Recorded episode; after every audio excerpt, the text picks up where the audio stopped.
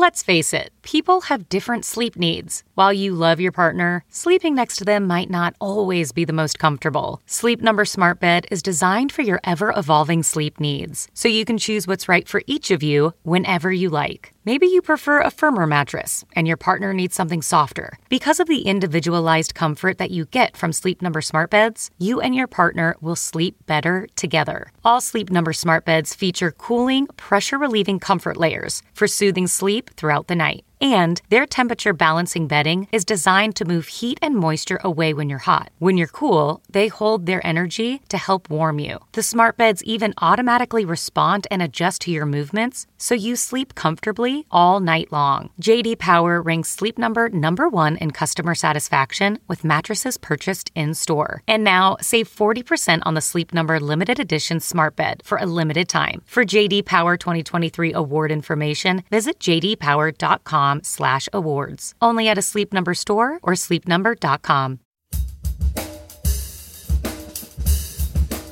If we're a country where people can't agree on basic facts, then you know we have a bigger problem than the pandemic, right? Even after the pandemic clears, we're still going to have this issue of you know who do you believe? Where do you go for information?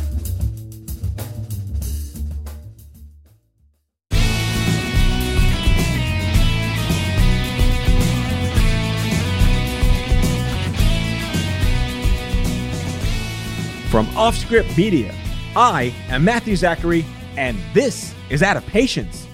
On today's show, returning champion Dr. Jean Luc Neptune, physician, entrepreneur, innovator, technologist, digital health guru, and founder at Suntra Modern Recovery, a telehealth platform offering personalized recovery solutions for people with substance use disorders. Needless to say, he's a man of many hats. And we both possess the fabled COVID 19 antibodies. So prepare yourself as I ask him a bunch of there are no stupid questions questions in an attempt to work our magic and turn the intellectual scientific scholarship around COVID 19 into perhaps more understandable and relatable words with less syllables for the average person, hopefully.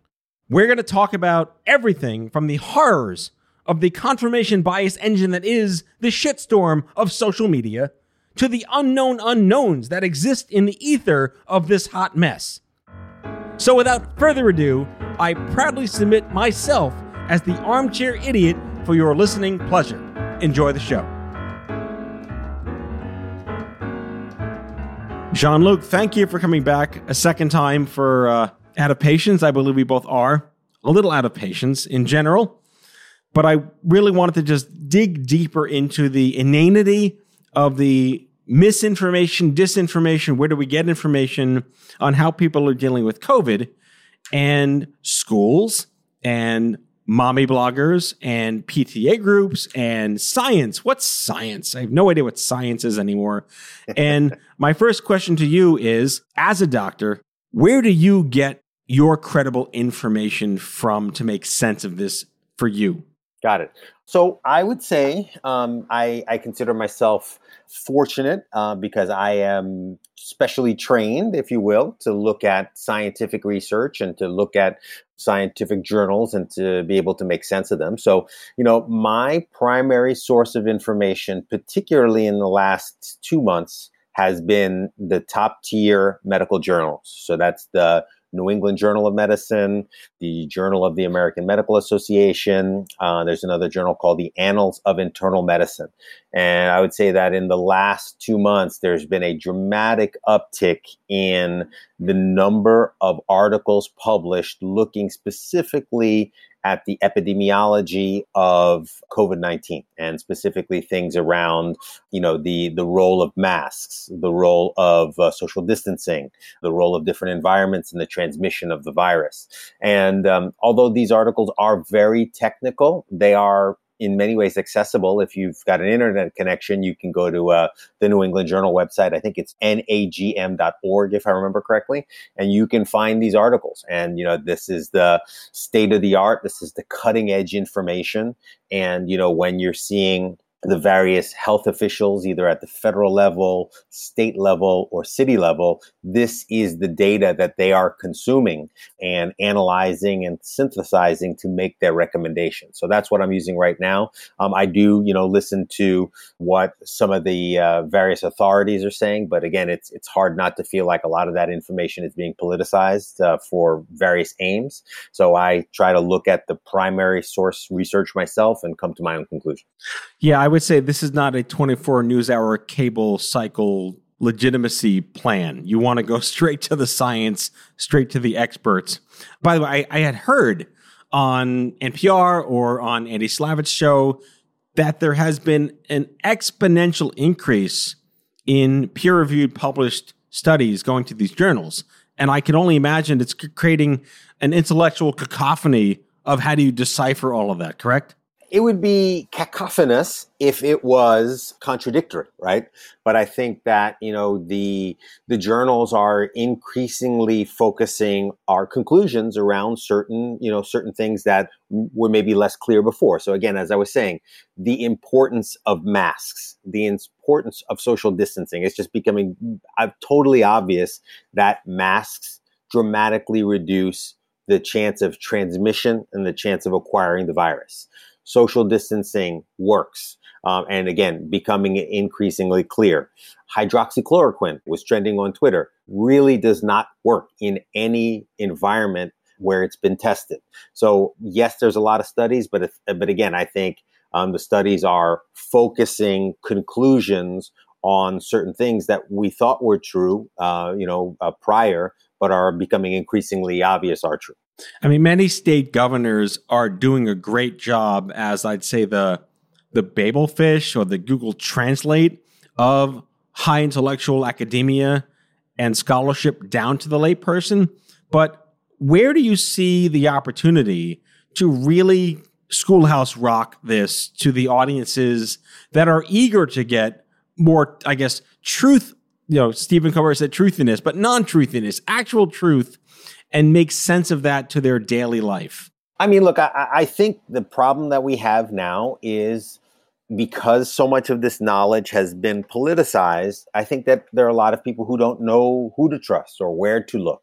Um, and I think that a lot of people don't understand, you know, where are these conclusions coming from, you know? And I think one of the things that would be useful is as these articles get published, it would be great if CNN or other trusted sources were doing a good job to say, hey, this study, which enrolled 5,000 patients, so let's say I'm referring to hydroxychloroquine now. Right. There is a study that enrolled 5,000 patients. This is how the study worked. Some people got hydroxychloroquine, some people didn't.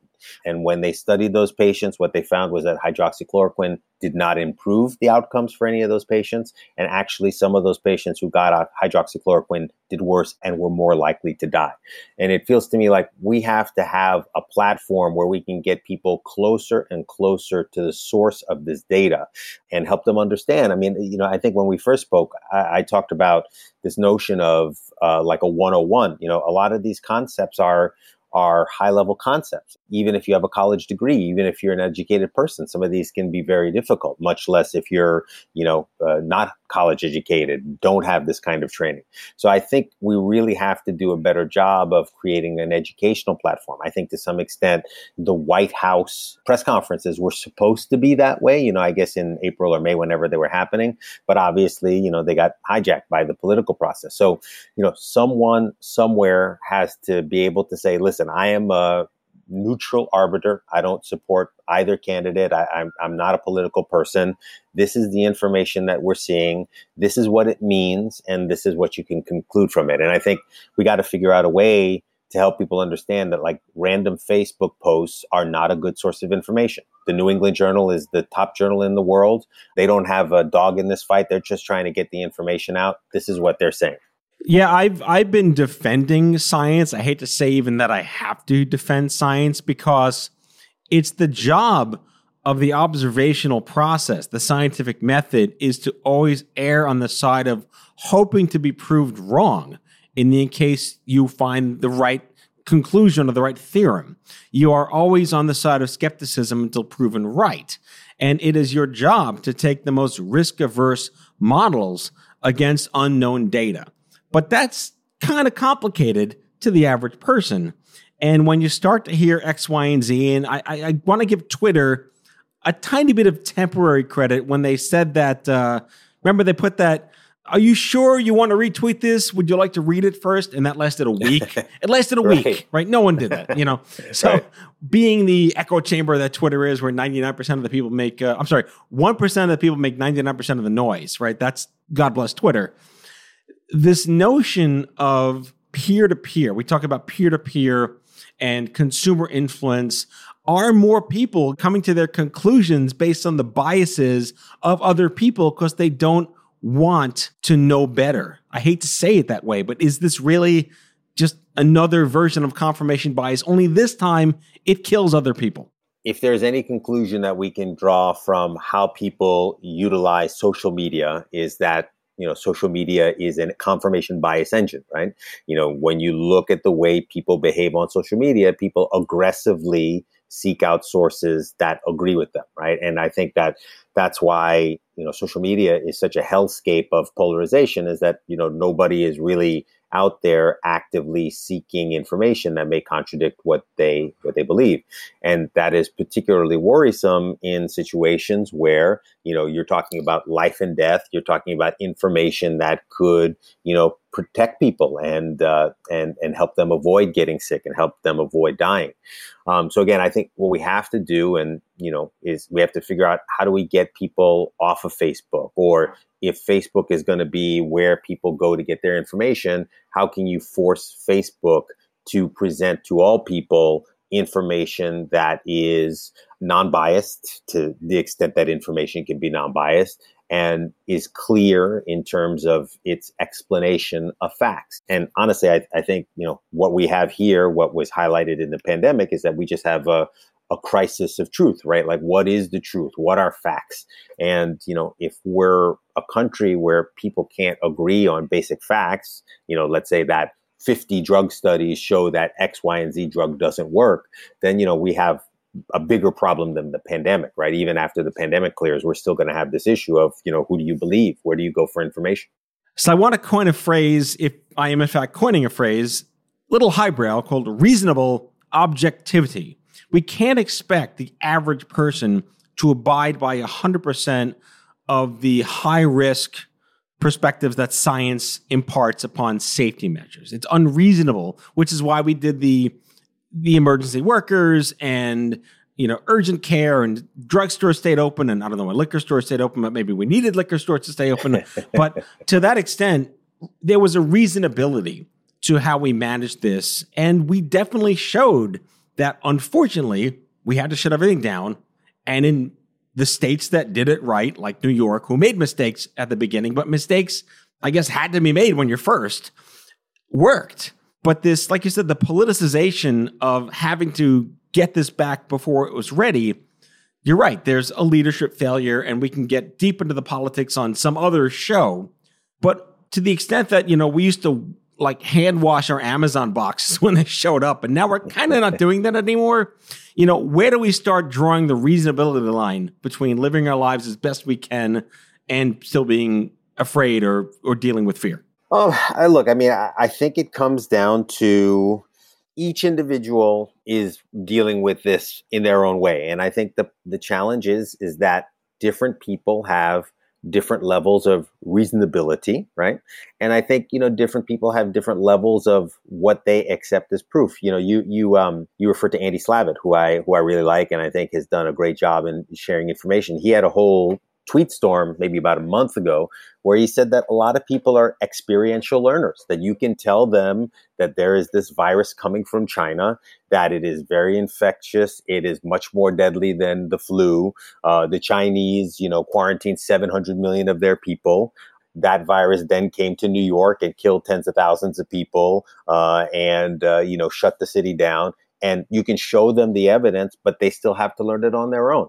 And you know I think you know, we we tend to think about people experiencing from information or being able to think in the ways that we do and everybody's got a very different thought process. And i think that uh, as i said andy you know andy pointed out a lot of people have to learn this stuff on their own. And i think it's now as you look at states like uh, arizona texas and florida a lot of people who were very skeptical about the virus and whether it, whether it was even real or not now have their proof point and hopefully that will lead them in the right direction. But you know you can you can try to educate people but i think sometimes people have to just learn things on their own.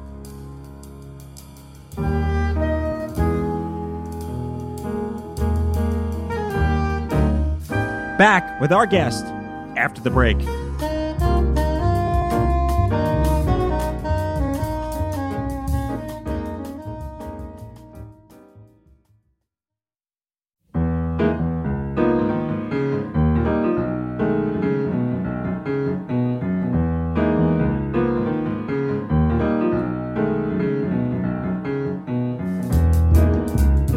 right, so I want to play the dumb guy in the room and have you Google translate down some of the science and the data to me.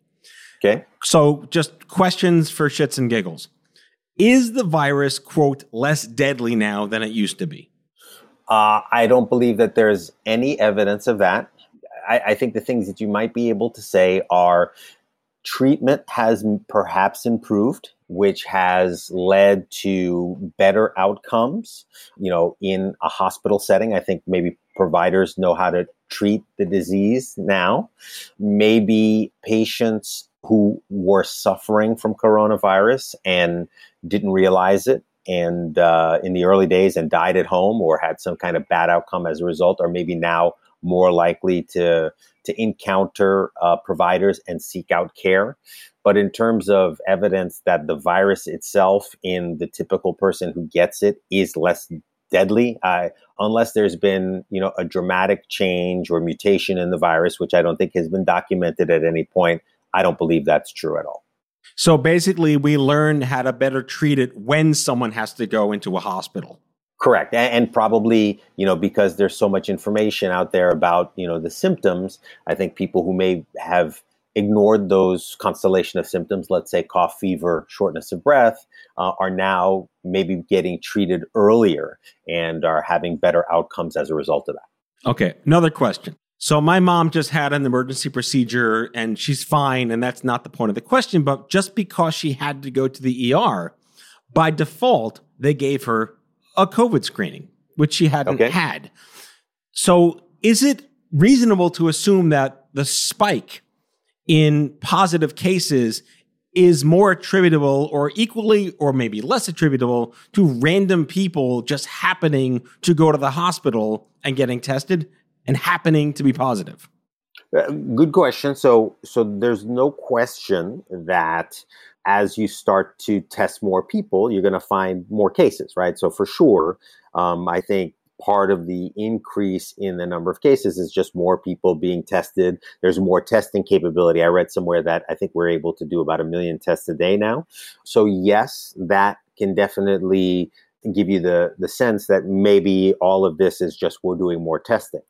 The issue is when you start looking at the positivity rates for these tests, what you're seeing is that, you know, positivity rates, like, you know, the, the percentage of people that you're testing is either not going down or it's actually even going up. So not only, you know, so again, in the states that I mentioned, you know, Texas, Florida, and Arizona, you know, not only are they getting more tests, but the percentage of people who are getting tested, the percentage of them who are positive is actually going up, which suggests that not only are you testing more people, but actually more people are getting infected and more people are walking around who are infected. So um, I think it's a little bit of both. I think it's, you know, way more people are getting exposed because you know a lot of people are walking around without masks a lot of people are not doing social distancing and then now we have all this extra capacity that's allowing us to identify the people who are positive Okay, next question. Do we know, writ large, or maybe piecemeal based on state reporting, what percentage of those who test positive, whether they happen to be in the hospital for a broken leg or they have a fever at home and they decide to just go to like their local city MD or whatever, what percentage of those people actually have to go to the hospital? Uh, what percentage of the people who test positive have to go to the hospital? Right. So I, I, think you know the vast majority of people who are positive for coronavirus are asymptomatic. I was looking at some data recently. I haven't looked at it in the last couple days, but it's like 80% plus, if I remember correctly, of people who are positive for coronavirus, whether they show up and ask for a test or they're t- tested surreptitiously, will be asymptomatic. So that means that 20% of people are symptomatic. And of the 20% of people who are symptomatic, you know, there's a sort of mild, moderate, severe spectrum, right? And it's generally the only the people who are sort of moderate to severe who are going to the hospital. So I don't know that number off the top of my head, but you know, I would imagine that it's probably you know maybe 20% of those 20%. Uh, so you know, 20% of people who are symptomatic, 20% of people who are symptomatic actually have to go to the hospital and get treated. But I, again, I haven't seen the numbers lately. Right. And within that 20%, there's like the, remember the terror scales of colors in the 2000s? Like yeah. there's like the, there's like, oh, Jesus, there's like, holy shit. And like, fuck, I'm going to die. Like, right. let's pick those three levels. We have to make assumptions. So my next question is, we had assumed that this was a disease of the elderly, of the infirm, of those with pre-existing comorbidities and conditions. Is that holding true as we're learning more about the demographics of those who are in that 20% of symptomatic and who go to the hospital at either like the the middle holy shit or the you know 911 red flag you know get me in the bed. Right. So i would say that it has never been true during this pandemic that the disease or that the virus only impacts people who are in high risk groups right? And the high risk groups are advanced age obesity and sort of you know cardiovascular uh, chronic conditions. Those are the people who seem to be the highest at risk. But there have been many, many, many reports of young people who have died. Right, so uh, ch- children, infants who have died of the uh, of COVID. So it's an issue of risk, right, and sort of who is most likely at risk of suffering a severe outcome as a result. And again, it's you know people who are uh, older, uh, advanced age, you know, is is very much a predictor. Um, you know, for people who are in their seventh and eighth, eighth decade, this is a hundred times more deadly than it is for people in, in younger age groups. Again, obesity seems to be a, a big risk factor, as well as things like you know hypertension, diabetes, etc. But you know, a big thing that I've focused on in speaking with people is that there is this uh, weird focus on the binary of does the virus kill you or does it not kill you? What a lot of people don't understand is that in between dying and not dying is a very broad area of sick for a long time and then suffering long-term consequences as a result of being sick. So for instance, you know, for me, I was sick for a month, right? And sort of debilitated for a month. It seems like I've been able to fully recover, but there are lots and lots of reports of people who are having COVID now for three months, right? Being sick for a hundred days, and uh, you know that's probably a significantly larger percentage uh, of people, a multiple of the people who actually die. So uh, again, this is not just a disease of people who are in sort of the high risk groups. It is a disease that affects everybody, and it just depends on you know w- how your risk factors affect your clinical case, and more importantly even if you remain a- asymptomatic, you can still make a lot of other people sick. And I think that that's a that's an issue that people still don't really understand is that even if you don't get sick with this thing, if you're infectious and you go out and you interact with a bunch of people, uh, you know you could make a lot of people who are at risk sick and have them experience much worse consequences than you did. Right, and that's the next question. We keep going in order. the gift that keeps on giving, we always joke that is cancer because you're never quite out of the woods unless you get very, very lucky. And here I am 25 years later with a whole host of wonderful things to have that are preferable to dying 25 years ago, perhaps. But we start to now understand that there can be long term consequences of being in the hospital for a lengthy period of time because of this. Is that just because you're beaten down by the system trying to get better for so long? Or is it just like a you're already accidentally shit happens, good, bad luck, compromised, and this is just your life afterwards? You know, it, it's it's a good question. I think you know there's still a lot that we don't know about this virus, but what we do know about the virus is that it basically attacks every tissue, every organ in the body, a- everywhere where there is where there is uh, blood vessels. Um, so, you know, that means it can impact your heart, it can impact your lungs, it can impact your kidneys. And, um, you know, I think we're still trying to figure out what is it other than your demographics, right? Because yes, there are certain demographics that put you at risk, but those demographics are really just representations of things that are going on at a cellular level, at a molecular level, right? There's something about being 80 years old that when you look at the cells, you either have an upregulation of certain receptors, a downregulation, what, whatever it is. But I think, you know, uh, as we learn more, we're just going to find that there's a lot of chronic things that are associated with this and and it really just comes down to you know the luck of the draw what do your cellular receptors look like what whatever factor determines or drives response to this uh, to this virus, uh, and we're learning more about that, and more about that's getting getting published. So I saw something, you know, like I'm seeing things. I'm I just I read something that was like people have identified certain patients that got diagnosed again with the virus. And then I'm reading counter arguments in the journals that suggest that maybe they didn't produce antibodies the first time, so they were susceptible to it a second time. Is that plausible? I would say that this is like literally the big unknown has not been answered yet. But you know, there's there's two cases. Either the case is that somebody has gotten infected, you know, let's say they get infected at time zero, they recover, you know, in 15 to 30 days, they're doing fine and then they get reinfected at you know 90 days or 120 days. That could be one possible case and you know there are certain viruses where people can be reinfected. Generally with viruses you get uh, infected and then you develop some kind of immunity but maybe this is a virus where people even after they recover can uh, be reinfected.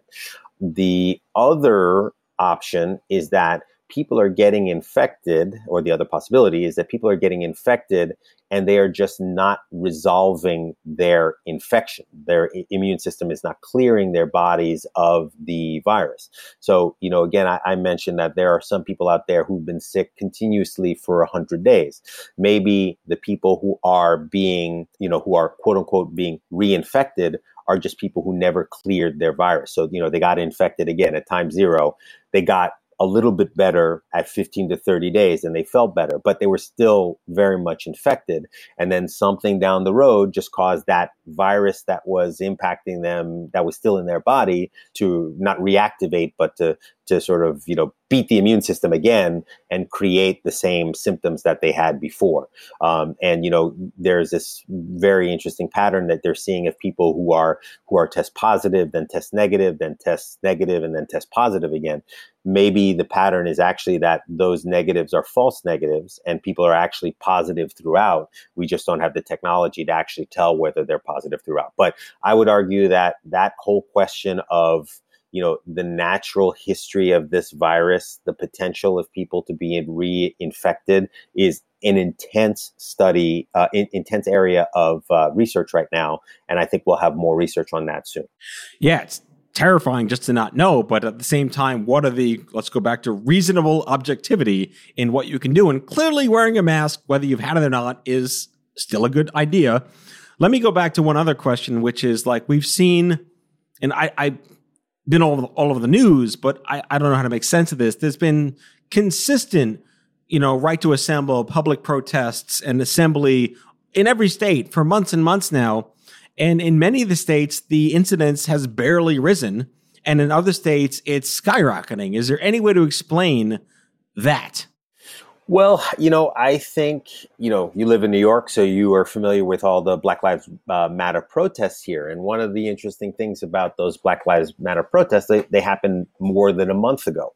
And if we were going to see a big spike from those kinds of protests, you'd, you'd be seeing a huge increase in cases, hospitalizations right now.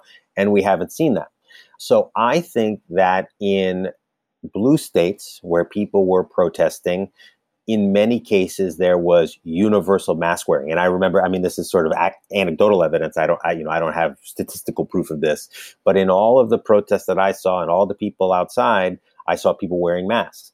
And um, i think that in some of these red states where people were protesting you know in, in many of those cases they were protesting reopening those people weren't wearing masks. And i think the lesson that's going to come out of this is that you can have people outside in relative proximity uh, to each other. You can have people, you know, uh, demonstrating in crowds and that kind of stuff. But as long as you're doing it outside and you're wearing masks, that actually might be a pretty safe environment. And I think somebody hopefully will publish on, you know, outdoor protests in New York at some point soon. But I think the big thing is what the masks do is the masks prevent micro droplets and other kind of infectious substances from being easily transmitted between people. So if, if they're coming out of your mouth, the mask is sort of knocking them down. And if you're on the other end of it, the mask is sort of preventing those substances from getting to you. And then when you're outside, you have airflow, right? So, you know, just imagine as 10,000 people are marching, there's a lot of airflow around them. You know, they're moving the air. The air is, uh, the wind is blowing and it's blowing the micro droplets and aerosols and other things and making it less likely for people to get infected. So, again, another area of research to be published. But I continue to believe that being outside, wearing a mask, and social distancing is probably safe, and maybe even not social distancing might be safe. But again, to be to be determined. And then, of course, the final frontier is wearing masks on Broadway. endless, endless fodder to figure this crap out. I have one more, I mean, not a thousand more questions, but I think for the purposes of the Matt has no idea what the hell's going on, ask an expert episode of Out of Patients. Has there been any conclusive way on how to get through to people reasonably that choose not to wear a mask for sense of maybe being uneducated or driven by confirmation bias? I think there are a couple ways to get to people. I think there is the you know the the easy way and then the hard way. I think that peer pressure really works, and I think that you know people want to as human beings you know we're herd animals and we don't want to be perceived as being you know outside the norm that's just human nature so i think that consistent wearing of masks by regular citizens, I think really helps. I think that modeling of good behaviors by by our leaders at all levels, city, state, federal, I think makes a big difference. I think, you know, celebrities wearing masks, you know, a lot of people look to celebrities for guidance. I think, you know, people just have to have the right kind of behavior model for them at a couple of different levels. That's the easy way the hard way is that for people who don't want to wear masks, they should just have, you know, face consequences. And those consequences are like you can't go into Walmart if you're not wearing a mask. You know, you can't go into Mickey D's if you're not wearing a mask. Um, and I think, you know, there's going to be that one or 2% of the population who says, hey, you know, screw you, you can't tell me what to do. And for those people, we got to deal with them in the hard way. I, you know, I, my hope is always that people come to the right realization on their own. But if somebody decides that they're not going to wear a mask and they're going to put people, other other people at risk, I think we say, hey, listen, you just can't participate in, you know, the social world. And I think that we're seeing great leadership by corporations now who realize that, you know, probably the federal government is not going to be making these mandates. So the corporations realize that we have a platform that we can use and we can use that platform to get people to do the right thing based on what the evidence shows. We're not just making people wear masks because we're trying to control them or destroy their individuality. We're just show, we, have just seen that the data clearly shows that masks save lives and uh, reduce the transmission of virus, and that's the right thing to do. And then we have to hope that the local store managers enforce that. Yeah, we do. Look, and, and there's always going to be that guy, right? That guy who says, you know, screw you, I'm walking in and I'm going to do whatever I want and you can't stop me. And like, do I think that the police should be stopping those guys? I don't think so. But I think that the the the number of people who are willing to deal with that kind of scorn, the number of people who are willing to become, you know, viral memes is small, right? Like point less than 1% small. And I think that as long as, you know, less than 1% of people are not wearing masks, I think we'll be okay. You know, what we do have to do is we have to get the mask wearing number to 80%, 90%. I, am sure there's a, a, scientific study that'll show us what number works. Um, if it's just one random Joe who's walking around and who's walking around conceivably because he's not actively sick because of COVID, then I think we'll, we'll be okay. Yeah, that's the uh, compliance percentage of risk portfolios, right? Like it's, I would say it's the number of stupid people, but a lot of them I wouldn't say are just stupid. I think it, there is a rational conversation with it's a bell curve with with some of them, but to the extent like if you're in Target and there are four people not wearing masks, but there's 200 people wearing masks, to what degree of damage could they possibly do? You know, with an asterisk after that question. Right, exactly. So you know, again, you, we're not trying to drive the number of people not wearing masks to zero because you know there, it's there's an asymptote. There's that uh, there's a limit to you know there, there's just a certain number of as you said stupid people. I sometimes think about them as more crazy people, but there's just a, a certain percentage of, of, them in the world that we can't control, right? And I don't right. think it's the place. I don't think cops should be in a position of of arresting these people and throwing them in jail. Right. But again, I think if we have the a right amount of modeling, the right amount of negative consequences for people who don't do the right thing, um, we'll get to a number that works. And again, you, you know, like you live in New York. Like when I go out, man, you know, most people are wearing masks. The vast majority of people are wearing masks. When I go into a store, everybody's wearing a mask and everybody is doing their part. Yep. Yep. Yep. So let's give a quick plug for Suntra Modern Recovery. Sure. So, you know, uh, uh, the business uh, I founded is called Suntra Modern Recovery. We are a virtual drug and alcohol treatment program. Um, it's been very, very difficult for people to get to uh, in person AA meetings. It's been very difficult to, for people who have drug and alcohol issues to access the normal resources that they might use.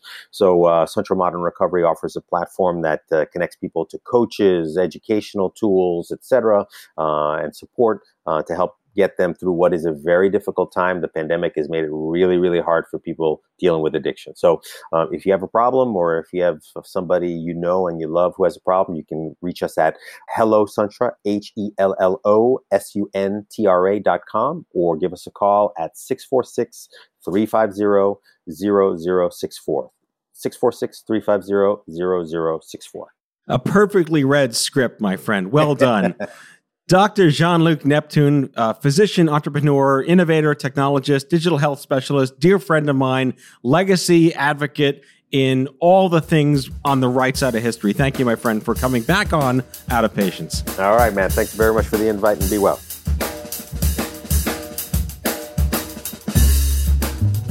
That's all for today, folks. If you like the show, be sure to subscribe, leave a review, follow us on social, and tell all your friends to listen.